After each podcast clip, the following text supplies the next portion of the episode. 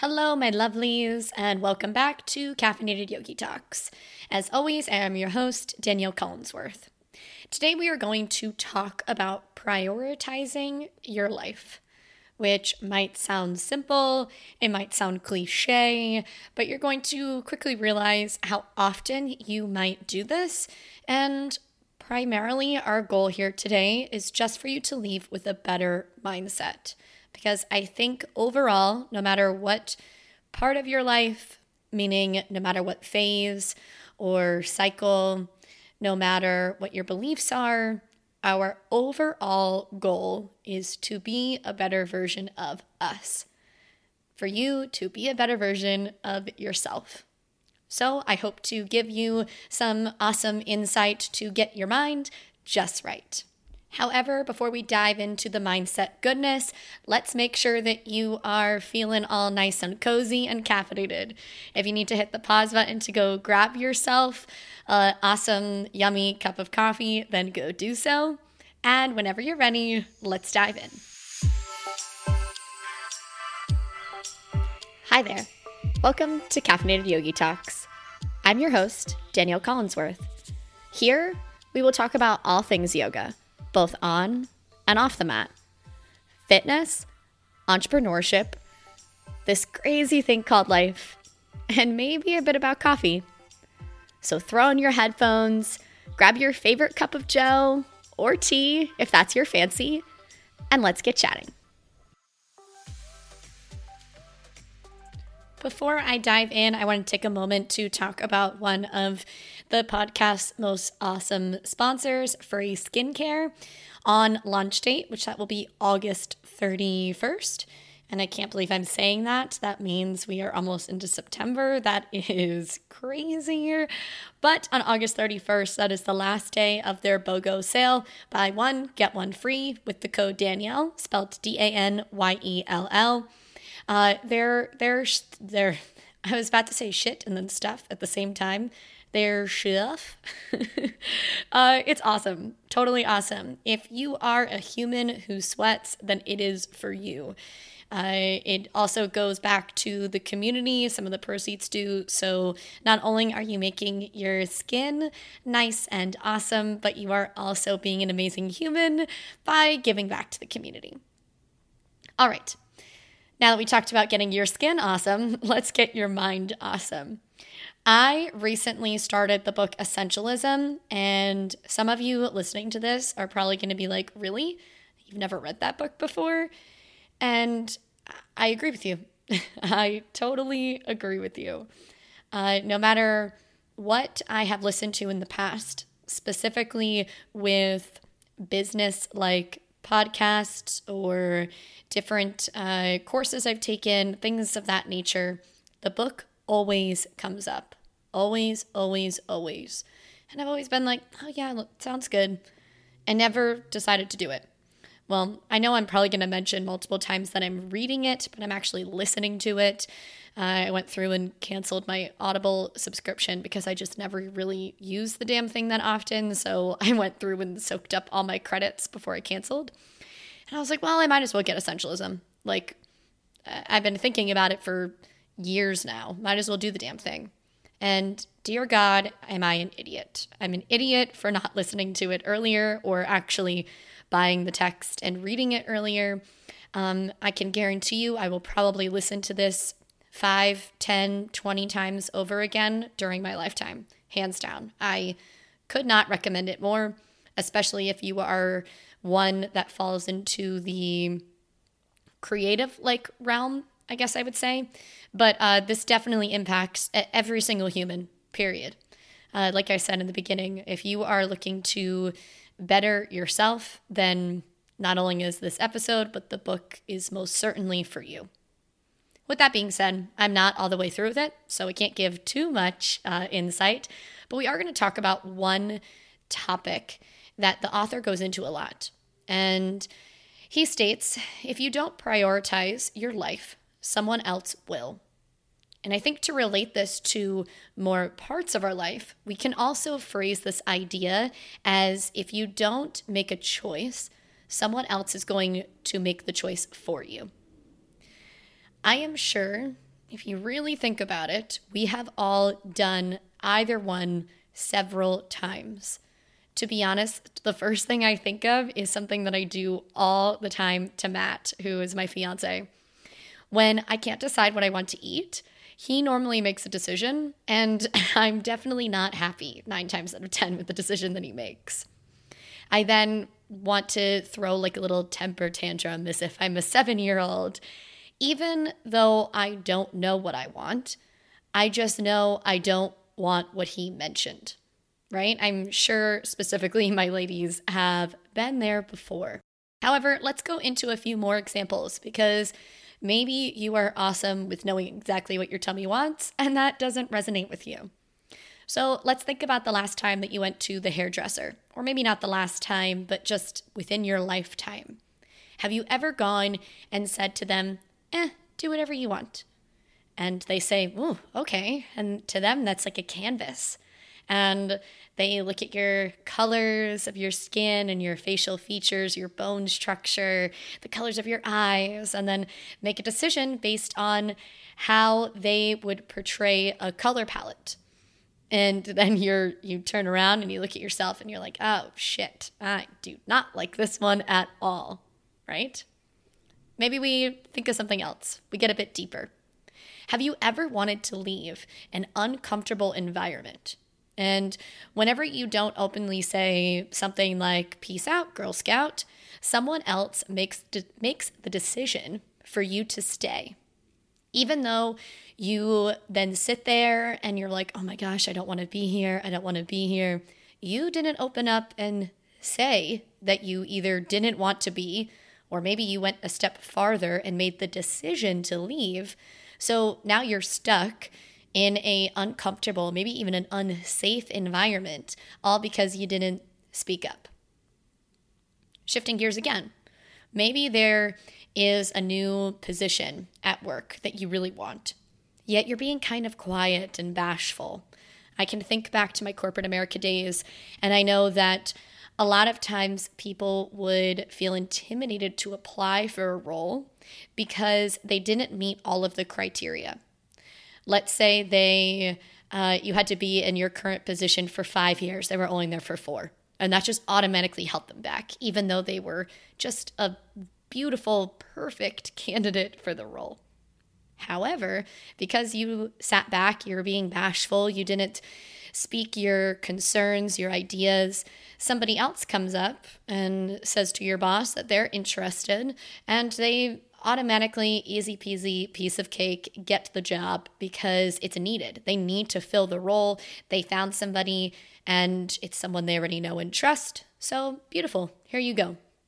Yet, whenever you look at it, you are way more qualified, which might very well mean that whenever you look at all of those HR checkboxes, you would be able to check off more of the boxes than the person that just accepted the new position that you have been, let's say, dreaming of or just really wanting. And lastly, something that I am sure so, so, so many of us can relate to is going to take the opposite idea. Let's say you have so much damn work on your plate. And rather than speaking up, prioritizing your own work life balance and say no to taking on more work, you instead just bitch about how much you have to do to your friends behind closed doors. And because of that, your boss might have no idea. And they then make the choice for you to take on more work, even though that is crushing your mind, heart, and a combination of the two. My point here is we have all done it. And let's be honest, making a decision for ourselves is not always easy. Prioritizing our life is not an easy task. Having to make a choice, even if it's something as silly as food, can be really hard on your heart, mind, and again, maybe a combo. From the bit that I have read thus far in Essentialism, mixed with my own interpretation and views, I think we fall into not making a decision because of one of two reasons one being society, and the other being fear of change. Society has embedded in us that yes is the only way to succeed, that we must be the yes man because saying no is viewed as being weak. Now, the book Essentialism, nor I, are saying that the process of saying yes is the right thing. We're just simply pointing out the obvious. I am sure you have had a boss that only gave recognition or a second look to someone that went above and beyond. No matter if you were able to take on the workload or not, because you went above and beyond, because you said yes, you were recognized. Period. Society has turned the idea of no to a negative rather than a positive. Now, I should also include that the book Essentialism ideally talks about how to do less but better. And I overall agree with this concept and I agree with the author's points, so long as the part of but better is not lost. Maybe it is because I was surrounded by the yes culture for years, but I don't believe that doing the bare minimum just so that you can go out drinking like you're 21 or so that you can twiddle your thumbs and pretend that you're retired, yet you are actually letting down others within your uh, field of work.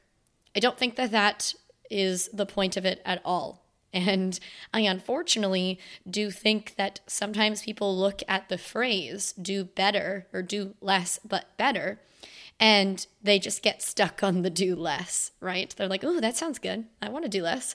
And that's just where they go, right? Saying no can not only help your mental health or give you a bit of time on the evenings or weekends to love on your fam or partake in your favorite hobby, but it can also give you time to focus on making other things better bringing the best version of yourself to your work, relationships, and beyond.